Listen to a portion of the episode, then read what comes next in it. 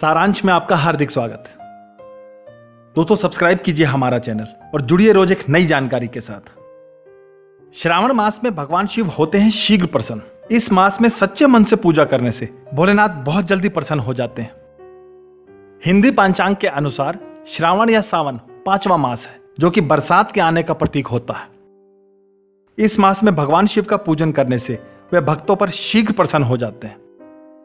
आपको इस बात की जानकारी देता चलूं कि यह मास उनका प्रिय मास है। जैसे भगवान विष्णु को भाद्रपद मास प्रिय है।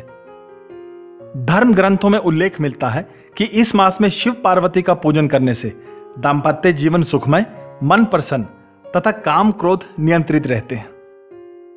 यदि कहा जाए कि यह मास पर्वों का मास है तो इसमें अतिशयोक्ति नहीं होगी, क्योंकि पूरे उत्तर भारत में इसी मास में रक्षाबंधन का त्योहार आता है, तो दक्षिण भारत में इसे नारियली पूर्णिमा, तो वहीं मध्य भारत में कजरी पूर्णिमा तथा गुजरात में पवित्रोपना कहा जाता है। यह मास पूरे देश में बड़ी धूमधाम से मनाया जाता है। इस मास में यदि कुंवारी कन्याएं व्रत करें तो उन्हें मनोनुकूल वर की प्राप्ति होती है।